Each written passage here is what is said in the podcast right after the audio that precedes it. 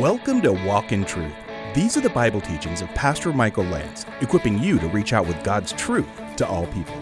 Learn more about our live stream church services, the Walk in Truth podcast, how to donate, and how to find us on social media when you visit walkintruth.com. Now, here's Pastor Michael's teaching in Ezra chapter 2 called Going Home.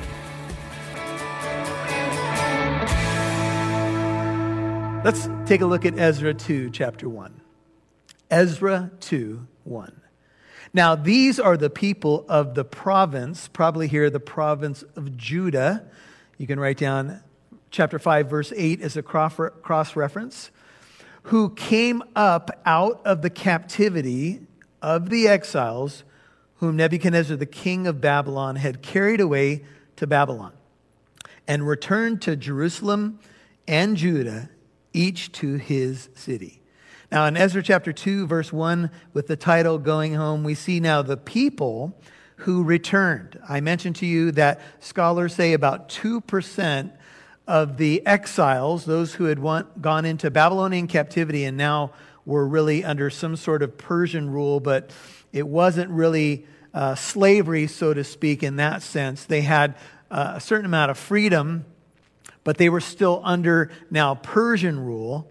And remember, it was God who moved on the heart of King Cyrus. And if you hold your place in Ezra 2, let me show you Isaiah 45. And uh, we looked at the first part of this prophecy. I want to show you just a few more verses in Isaiah 45. And as you turn to the right in your Bible, let me remind you that a prophecy that names King Cyrus, the future king of Persia from the time Isaiah wrote in around 700 BC till the time he gave this edict around 539 BC. Uh, this prophecy was written, and God is moving. God uh, is moving in the life of a pagan king, and he's moving in the lives of his people. And he writes, of course, uh, some 100, 150 years in advance, saying through Isaiah the prophet, Thus says the Lord, Isaiah 45 11 the Holy One of Israel and his Maker. Ask me about the things to come concerning my sons. He's referring to Israel. And you shall commit to me the work of my hands. Isaiah 45, 12. It is I who made the earth and created man upon it. I stretched out the heavens with my hands, and I ordained all their host. I have aroused him. If you have the NIV, it's named Cyrus here, and it's him in context. I have aroused Cyrus in righteousness, and I will make all his ways smooth. He will build my city, that is Jerusalem, and will let, would you note it, Bible students, my exiles go free without any payment or reward, says the Lord of hosts. Turn back to Ezra chapter 2. I want you to notice in Isaiah 45, verse 13, that the exiles were God's exiles because God had caused the captivity. And remember that the captivity was a judgment from God. God had been warning the people to turn from their idolatry and their wickedness, and he had used prophet uh, upon prophet to convey this message. But largely, the people just ignored the messages kings would come along and there'd be a good king and then an evil king, and the prophets would prophesy. And they would call upon the nation to repent. And as the nation hardened its heart, God got ready to judge, and a prophecy was given that a time of captivity was coming to the Jewish people. And it would be 70 years. And that 70 years was prophesied, if you were with us last week, by the prophet Jeremiah. He was known as the weeping prophet, and he predicted the time of captivity. I mentioned to you that the word captive is an interesting word. It's the Hebrew word shava, S H A V A, and it means when the house is destroyed. And I mentioned to you that when ancient armies would come in and destroy a nation or a city, and this is what Nebuchadnezzar did to Jerusalem, they would burn everything, including the place or places of worship, to indicate to the people that they had nothing to go back to. They would take them on the brow of a hill, watch their city or their nation burn down, take them captive to a foreign land if they survived. And would say, in essence, Shava, you have nothing to go back to. You're our captive now. And the New Testament says that some people have, taken, have been taken captive by the devil to do his will. And the job of the teacher or the Christian in witness is to patiently witness to people who have been taken captive by the enemy of our souls, by the world's system, eyes that are blinded, finding themselves in chains, and many people don't even realize it. Well, as the people marched off to Babylon in captivity, the, uh, the power structures shifted and changed. And you can see this in the book of Daniel. And Babylon fell to Persia. In the opening chapter of the book of Ezra, we get the ruler of the time. His name is Cyrus. Turn back for a moment just to remind ourselves where we are. Now, in the first year, Ezra 1 1 of Cyrus, notice he's the king of Persia, the area now of modern day Iran.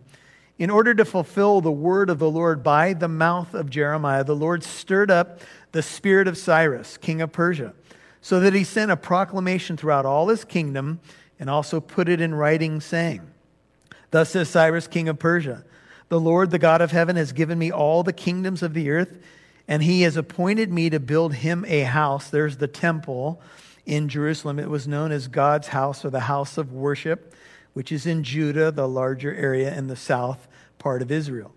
Whoever there is among you, all of his people, may his God be with him. Let him go up. Now, here's the challenge.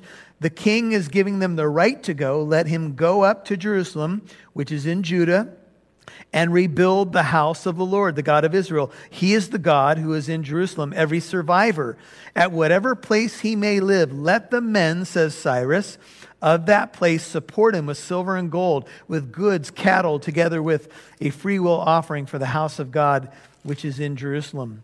Then the heads of the fathers' households of Judah and Benjamin, the two tribes in the south, and the priests and the Levites arose. Notice, even everyone who whose spirit God had stirred. God had stirred Cyrus to make the edict. He is sovereign. God had stirred the people to go back and rebuild the house of the Lord which is in Jerusalem. And all those about them encouraged them, and there was giving and so forth. And off they went. It takes people to do the work of God. God ultimately, He could do it without us, don't get me wrong, but God has decided, let me put it this way God has decided to use us to proclaim the gospel. God has used us to help Him, if you will, in the building of His kingdom. We, we, we could say, well, I, I don't have much of a part because it's all God. It's God's power. It's God's gospel. It's God's resources. Yes, but God still has chosen to allow us to partner in that process. And God stirred the hearts of his people. But remember, I mentioned that only 2% of the people went back. What were the reasons for this weak turnout? How many hearts did God stir and they didn't respond? I can't tell you for sure. But sometimes God stirs things in our hearts and we kind of fight Him. And you may be in that position tonight where you've been fighting God on many levels, and God's been stirring things in your heart. And sometimes things stir for a while before we finally say, Okay, I give up. I'm going home. The word shava for captive is closely related to the Hebrew word shuv, which in Hebrew means repent. Let me explain. To burn the house is the captives saw their city burning and knew they had nothing to go back to. When you truly repent, you burn the house in a different sense. You burn the house of your sin so you have nothing to go back to. When you're truly repenting, please hear me well, brothers and sisters. When you truly repent, you don't leave that thing for the next indulgence, you burn it. You get rid of it. Sometimes the burning is metaphorical, sometimes it's literal. In the book of Acts, people burned their books that had to do with witchcraft and the occult. They burned them in the fire, even at great expense, because they didn't want to go back to their old sins. And some of us have realized that when we said we were repenting and we left that thing sitting there, we basically did it for the next indulgence. We left it to go back to, and we are still captive to our sin.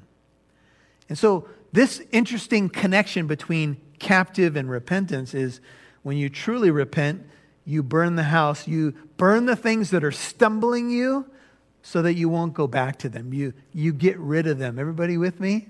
That's when you know you're getting serious about dealing with your sin. Jesus says, if your right hand causes you to sin, he's not speaking literally now, cut it off. If your eye causes it to, causes you to sin, pluck it out. Again, extreme, we call it hyperbolic language to say take radical measures with your sin because your sin will find you out. And for the captives, when they were in Babylon, they knew that they were in captivity because of their sin. Their uh, captivity was a judgment from God, but with a promise that He would bring them back home. Let me give you a parallel example. In Luke chapter 15, Pastor Matt uh, preached on this just a few weeks ago. When the prodigal comes to his senses, remember, he leaves home. And then when he comes to his senses and he's lost everything and he's in the pig pen, literally, he comes to his sentence, senses and he says, I'm going home I'm going back to my Father. That's the title for tonight. It's going home. And when you get serious about your relationship with God, some of you, you know, you, you recently have returned to the Lord, and maybe you've returned during this uh, pandemic. And you've done so because you knew that you had kind of walked away from God and God got your attention through maybe a trying time or maybe this current difficult circumstance, and you've come home, you made a decision that you would turn around. You came to your senses and you returned back to your father and back to your house, so to speak. That's the connection here. And the captives were now going home, but they had to pick up from Babylon. And you're going to see from this list that many of them had become prosperous in Babylon. You'll hear more from Pastor Michael in a moment. Life on the go can make it difficult to catch up on your study in the Bible. If you think about it, Walk in Truth with Pastor Michael Lance is here for you kind of like a daily supplement to help your spiritual growth. You can listen to Walk in Truth whenever you want because it's on podcast too. Subscribe to Walk in Truth on your favorite podcast app. For example, if you have an iPhone, we're on your iPodcast app already on your phone. Walk in Truth is also on iHeartRadio, Spotify, Google Podcast, Stitcher, and many more. So listen on your hike, during your drive, or while you're getting work done at a coffee shop. Basically, listen whenever you want. Subscribe to the Walk in Truth podcast, available on your favorite podcast app. Hey, Shane Lance here, and I wanted to take a quick moment and encourage you to subscribe to our devotional called A Step Closer. This is a quick read from Scripture with a little bit of commentary, and it's a great way to keep you growing in your walk with the Lord. In our crazy society right now, with all the things we jam pack into our schedule, I'll be the first to admit that sometimes it's hard to find time to study God's Word. But it is so important as we grow in our relationship with the Lord to study His Word. It's such a vital aspect to our walk you can text Step Closer as one word to 33222. Again, that's Step Closer as one word to 33222. We really believe here at Walk in Truth that this can be a great instrument in helping you grow in your relationship with the Lord. So, once again, we'd encourage you to subscribe to our devotional called A Step Closer, and you can text Step Closer as one word to 33222. Now, back to Pastor Michael Lance, right here on Walk in Truth captivity was a judgment from God, but with a promise that he would bring them back home. Let me give you a parallel example.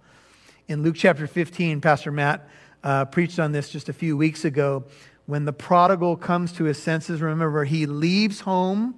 And then when he comes to his senses and he's lost everything and he's in the pig pen, literally, he comes to his sentence, senses and he says, I'm going home. I'm going back to my father. That's the title for tonight it's going home. And when you get serious about your relationship with God, some of you, you know, you, you recently have returned to the Lord, and maybe you've returned during this uh, pandemic.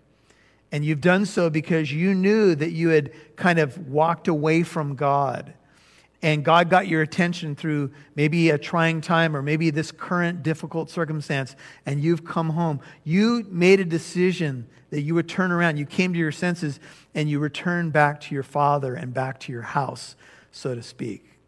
That's the connection here. And the captives were now going home. But they had to pick up from Babylon. And you're going to see from this list that many of them had become prosperous in Babylon. Many of them had, uh, and they were told in the book of Jeremiah to seek the welfare of the city, to pray for the city. It, it was going to be an extended amount of time that they were going to be there. And I want you to try to imagine a 70 year captivity. It started the first uh, captives in 605 BC, then down to 586, and then finally they were uh, given the freedom to return back home. But I want you to imagine what it would feel like if you were away from your home for 70 years. Imagine for a second if you were 10 years old and you had experienced the destruction of your homeland, and now you were released to go back home, maybe to your childhood house, maybe to familiar settings, but imagine that now you were older in life. What would it feel like to know you were free to finally return? And, and for many people, even if they had heard the prophecy, they might have been thinking, well, maybe we'll never go back. Maybe there's never going to be a time when I'm going to see my ancestral city again or where I lived again, or maybe I'm never going to see the temple again because it was destroyed. A lot of difficult memories. Um, these are the shadows or the images are cast uh, by many writers, but specifically Jeremiah. And I want you again to hold your place in Ezra and go to Jeremiah to your right. It's just past um, Isaiah. And go a little bit past Jeremiah easy way to get now to Lamentations. And this is where I want to take you just for, I want to give you a few snapshots of what the last memories of the captives may well have been. Now, if there would have been babies born in the captivity, of course, to families and so forth. and all they would have known is the stories of the homeland. And, uh, you know, sometimes we're with relatives and they tell us stories about, you know, where the family originally came from. And all we can do is hear the stories. We don't really know uh, we don't know it firsthand, and that was true for many. But some people had these memories uh, as we look at Lamentations chapter 1, probably written by Jeremiah, verse 3. He writes Judah has gone into exile under affliction and under harsh servitude. She dwells, and remember Jeremiah prophesying just before the captivity happened. She dwells among the nations, but she has found no rest. Lamentations 1 3. All her pursuers have overtaken her in the midst of distress. The roads of Zion are in mourning because no one comes to the appointed feast. All her gates are desolate. Her priests are groaning, her virgins are afflicted, and she herself is bitter. Her adversaries have become her masters, her enemies prosper, for the Lord has caused her grief because of the multitude of her transgressions. Her little ones have gone away as captives before the adversary. Now, I'm not going to go through the entire passage, but I would encourage you later to read all the way up to verse 12 of that section. Flip over to Lamentations 2, look at verse 5. Lamentations 2, verse 5, getting more pictures of what it was like and what people would have remembered uh, as they were taken off to Babylon. The Lord has become like an enemy, 2 5 of Lamentations. He has swallowed up Israel. He has swallowed up all its palaces.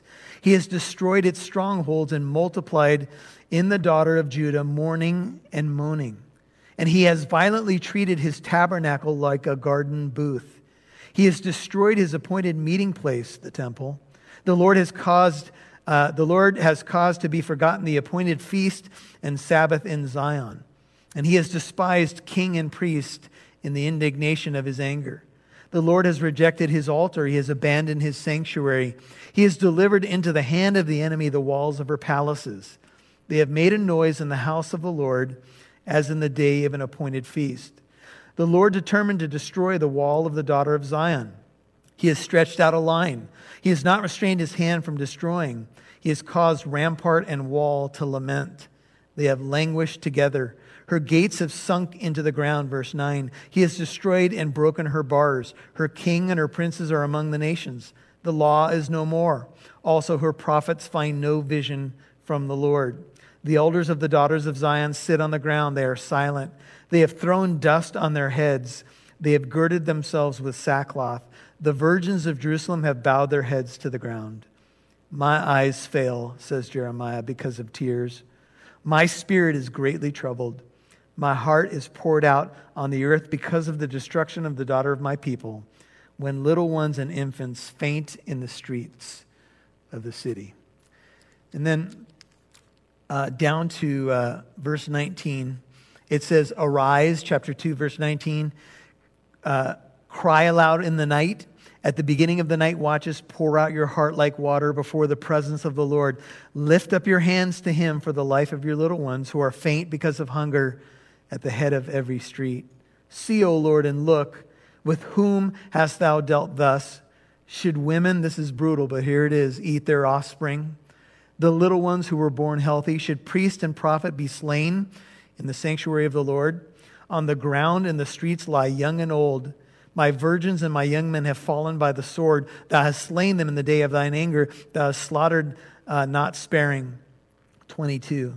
Thou didst call, as in the day of an appointed feast, my terrors on every side. And there was no one who escaped or survived in the day of the Lord's anger. Those whom I bore and reared, my enemy annihilated them. I'm going to show you one more, even though it's tough to take. It's called the Book of Lamentations for a reason. It's a lot of lamenting over what happened in Jerusalem as they were taken off, as Nebuchadnezzar came with his forces and destroyed, uh, took captives, and ultimately destroyed the temple. And there's a little good news in this one after a little bit more difficulty. Lamentations 3:15 he writes, "He has filled me with bitterness, he has made me drunk with wormwood. He has broken my teeth with gravel, he has made me cower in the dust." My soul has been rejected from peace. I have forgotten happiness. So I say, My strength has perished, and so is my hope from the Lord. Remember my affliction and my wandering, the wormwood and, and bitterness. Surely my soul remembers and is bowed down within me. This I recall to mind, therefore I have hope. The Lord's loving kindnesses indeed never cease. 22. For his compassions never fail. They are new every morning. Great is thy faithfulness. The Lord is my portion, says my soul. Therefore I have hope in him. The Lord is good to those who wait for him, to the person who seeks him. It is good that he waits silently for the salvation of the Lord. It is good for a man that he should bear the yoke in his youth. Let him sit alone, be silent, since he has laid it on him. Let him put his mouth in the dust. Perhaps there is hope. Let him give his cheek to the smiter. Let him be filled with reproach. For the Lord, please note it, will not reject forever. For if he causes grief, then he will have compassion according, please notice, to his abundant loving kindness. You've been listening to Going Home Part 1 on Walk in Truth, Pastor Michael's teaching in Ezra chapter 2. And if you'd like to watch the video of this teaching, which also includes a time of worship, you can subscribe to the Living Truth Christian Fellowship YouTube channel. Visit walkintruth.com and click on church, or just find us on your YouTube app. And make sure you click the bell after you subscribe to our YouTube channel because then you'll be notified every time Pastor Michael goes live. Like this Sunday morning, we'll be streaming live at 9 a.m. Pacific time. Anyway, you can find the Living Truth Christian Fellowship YouTube channel when you visit walkintruth.com and click on church. Now, here's Pastor Michael. Well, there's more of this message called Going Home next week. And uh, we want you to tune in next week and have a wonderful weekend, praying that you can connect with God's people on the Lord's Day. I want to remind you that we have a special 633 event dealing with the problem of evil. How timely this is with one of the one of the expert voices on this, if you can call somebody an expert on this, Dr. Clay Jones. He's written a book on the problem of evil. He's our special guest at our next 633 event here at Living Truth Christian Fellowship in the city of Corona, where I serve as senior pastor. You can find out information on that event on June 14th, starting at 6:33 in the evening, when you go to walkintruth.com. That's walkintruth.com. Remember, if you can't join us for a church service, you can also catch us on the live stream, which is going out 9 a.m. Pacific time on our YouTube channel. You can connect to the YouTube channel through walkintruth.com. Just click on the church tab. We're excited that you're joining us for worship. We're excited that you're part of our uh, church family that listens on the air. And for those of you who are have been listening for a while and you're not sure you're a Christian, now would be such an awesome time to give your life to Jesus Christ. There's no better decision to make because He's God and He loves you so much. He died in your place, He rose to defeat your mortal enemy, death. He lives to intercede for His people. And if He's been knocking on your heart, open the door. Ask Jesus to come in to save you, to be your Lord and Savior, your God and your King. He'll guide you all the days of your life, and He'll guide you all the way home into His heavenly kingdom. Hey, when you tune in next week, I'm going to end this message with a special tribute to Dr. Ravi Zacharias, who went home to be with the Lord, speaking of homegoing, and a little tribute from his daughter at the end of a program early next week on going home. And he went home to be with the Lord. What a great impact he had on so many lives. And I pray that that thought will encourage you to keep fighting the good fight of faith. Have a wonderful weekend. We'll catch you Sunday morning on the broadcast, and we'll see you then. And one more thing Walk in Truth is a listener supported program your $5 donation is so appreciated. So please give a donation if you can at walkintruth.com. And come back next week for part two of Pastor Michael's teaching in Ezra chapter 2 called Going Home. I'm Mike Massaro. Hey, I'm going home to have a great weekend, and I hope you do too. Thanks for listening to Walk in Truth, where it's our goal to equip you to reach out with God's truth to all people.